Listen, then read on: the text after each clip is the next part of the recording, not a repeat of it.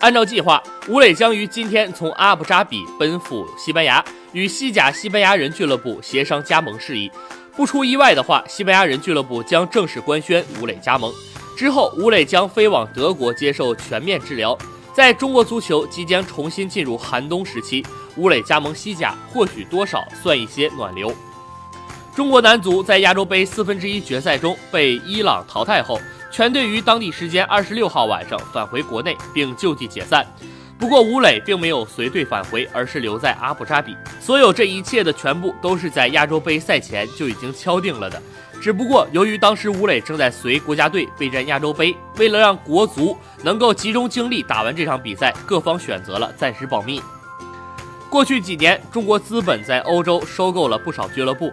让这些俱乐部吸纳一两名中国球员是一个可以充分利用的渠道。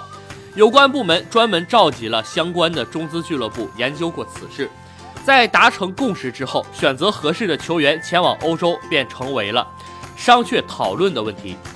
这其中有部分当打球员同时符合中国国家队冲击2022年世界杯预选赛适龄球员为重点，权衡后，包括吴磊在内的多名球员成为了重点。不得不说的是，上海上港队在夺得了去年中超冠军后，全力支持有关方面的这个决定，放行吴磊去欧洲闯荡。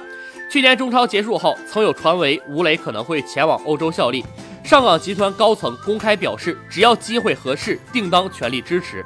这些其实并不是空穴来风。